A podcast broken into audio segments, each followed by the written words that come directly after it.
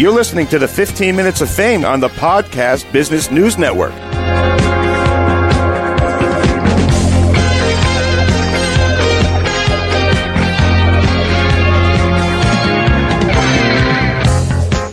Hello, everybody. I am Ross Morasso. Welcome to your 15 Minutes of Fame podcast. My guest today, Mary Meath from Awaken the Light Within, Feng Shui for Your Life out of Sacramento, California, but available virtually all over the world. And you can find her at fengshuiwithmary.com. Hi, Mary. Welcome to the show.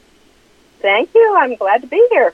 You know, we all hear about Feng Shui, but I don't think a lot of us can't really sum up what it is. So tell us you know, you've been at this for a minute. So tell us how long you have been doing feng shui for people's lives and, and what it is we're actually getting into if we want to start practicing it. Well, I've been doing this for over 25 years.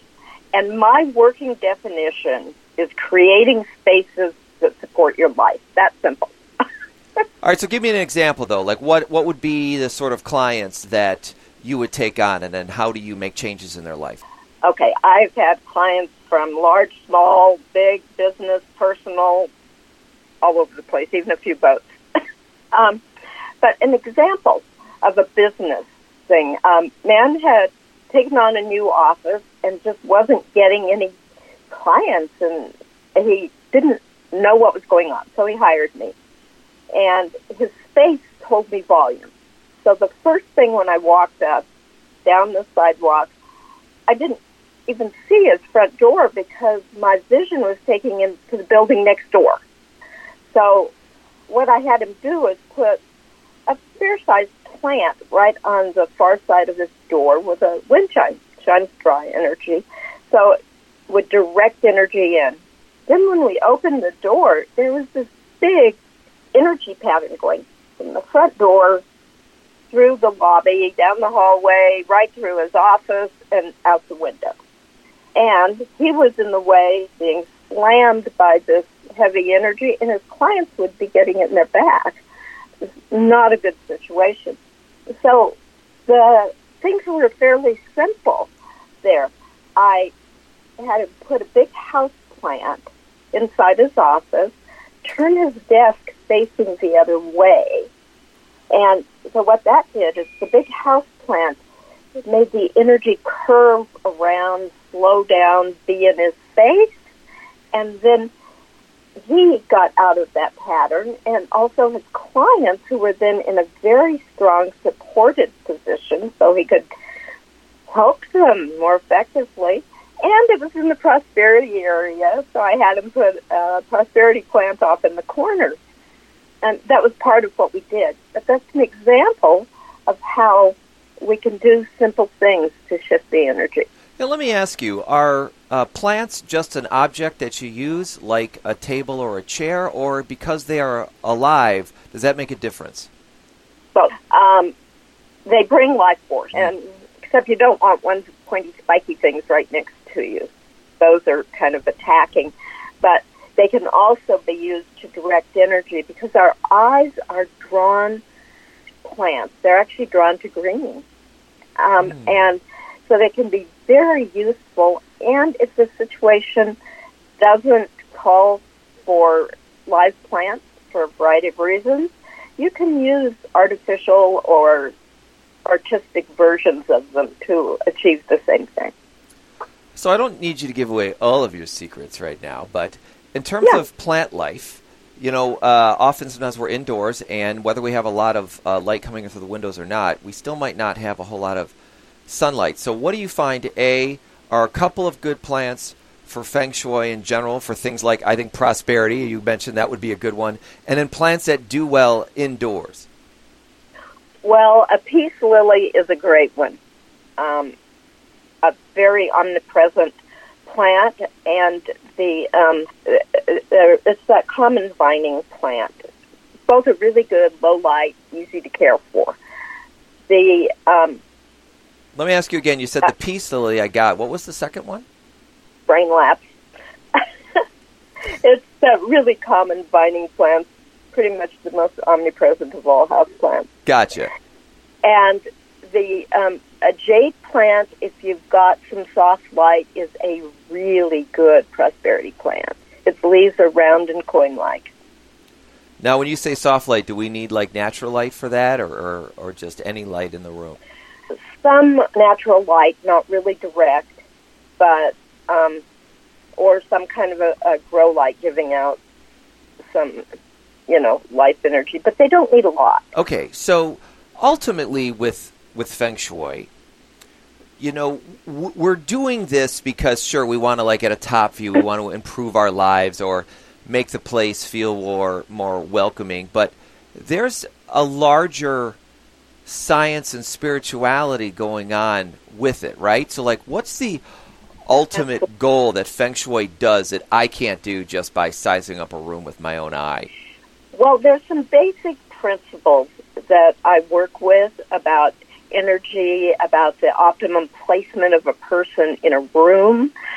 Like you want you in the position of strength and not your television, things like that. But um, the depth to which you take it depends on you. Sometimes it can be very superficial. Sometimes people can really take it because there are sort of deeper meanings about these various things in your life. So it's how far you take it yourself. Um, does that explain it sufficiently? Yeah, it does. So, you know, what I like about what you're saying is so when people work with you, and again, they can find you at fengshuiwithmary.com. So there's a large component, not just of what the space is, but also understanding the people that are own or use the space, right? Absolutely. And for me, some of the fun of working with different people is to be able to use these basic principles creatively and ways that work for them. It's not a cookie cutter thing.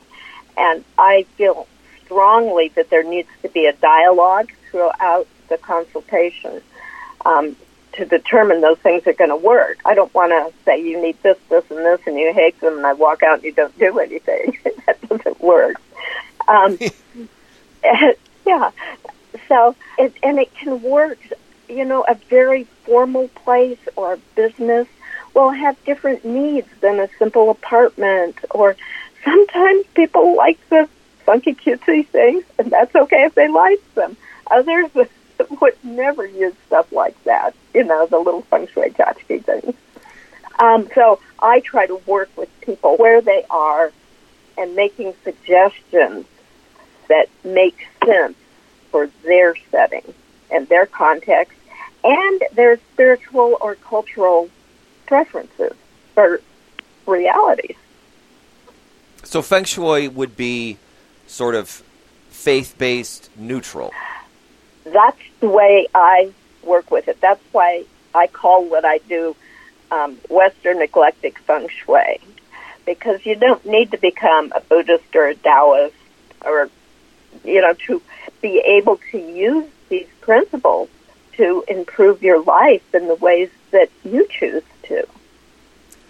You know, with some of our initial uh, questions here that we're talking about and the example you give, we're talking about um, making things better.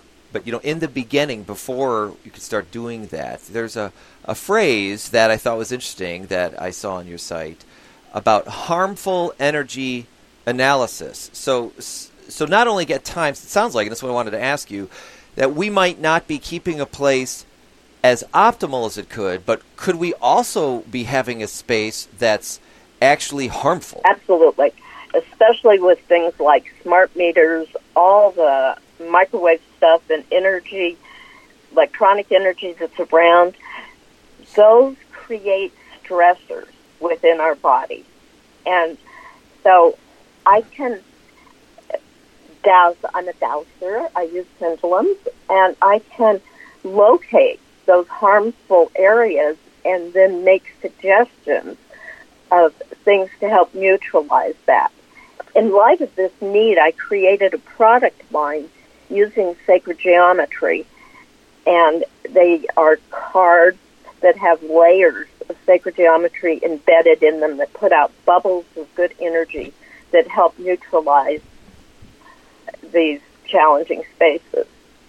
So you can counteract them. So let, so let's say I'm in a space you know, especially if I'm renting like an office space or something, right? And I don't have the ability to blow out a wall or, or like where it's maybe located in the building, and maybe those things are not helpful and could be a bit harmful. But you're also talking about, you know, cell phone signals and Wi-Fi signals and radio signals. So those are things that also, even if it's not us, right? Like maybe your suite mate in the business next door is, uses that all the time, and these things can go through walls and through the air, right? And so you think there are, so you have a product line that can actually, I can keep that near me and in my space, and it will prevent the harm from those things?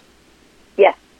I think, I, yeah, I love it. I was going to let that just sit out there. Yes. Okay, now can we find those items on fengshuiwithmary.com? You can, and if you have problems using the site, call me and I can um, supply those products. They are they range from like a business card size up to a 12 inch diameter one. The 12 inch diameter one does 60 feet, and it's a bubble of energy. Not it's not just flat. Okay, so we've been focusing on the business, but homes. I mean, look, come on, right? I mean, ideally, we're spending a lot more time in our house than we do in an office space, and we certainly have a lot more control over our home. Give me an example of something you've done for somebody in their house.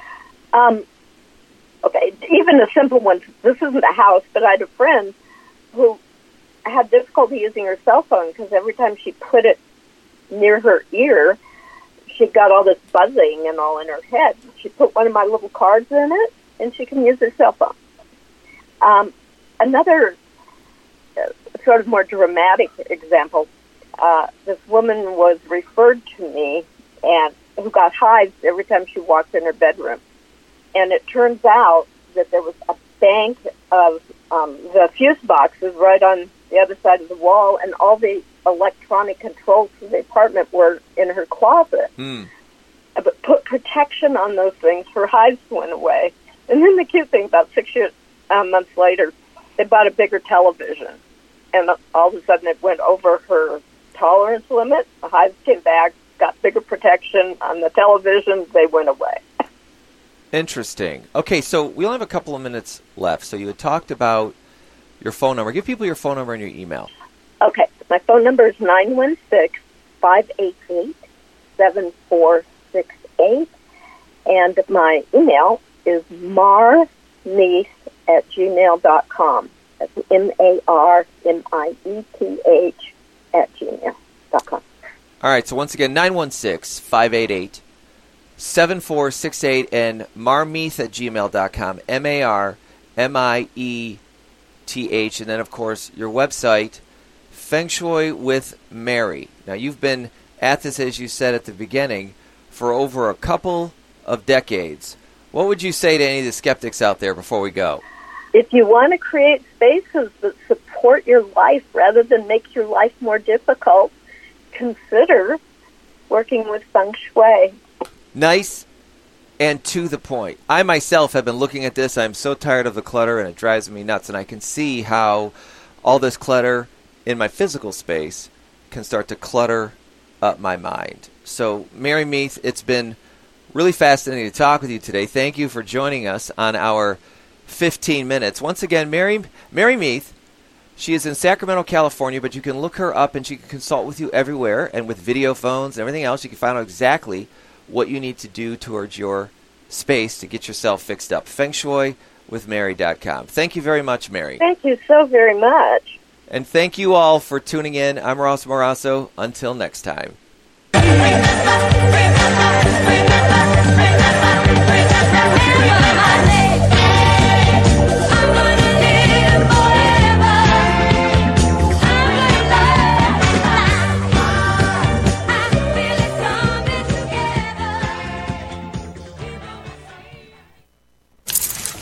Let's go inside the mind of a 10 year old. I should have worn those earrings today. I like those earrings. Gabby has those awesome earrings. I need to ask her where she got those, but that's just what she would want me to do. I'll have Michaela ask her for me. Buckle up, Sarah. Yeah, but then Michaela will be like, why don't you just ask her yourself? That's just like Michaela. Sarah, buckle up. Michaela's such a great name. I wish I was called Michaela. There's like a dozen Sarahs in my class. Hey, we're not hitting the road until you buckle up, honey. Oh, yeah, seatbelt. I forget sometimes because my brain is like busy, you know? I wonder if there's pizza at school today. Sometimes it can be tough to get through to your kids, but it's not impossible. Always make sure they're wearing their seatbelts, even on short drives. Remember, you have the keys, you have the power. Never give up until they buckle up. A message from the National Highway Traffic Safety Administration and the Ad Council. Visit safercar.gov slash kidsbuckleup for more information.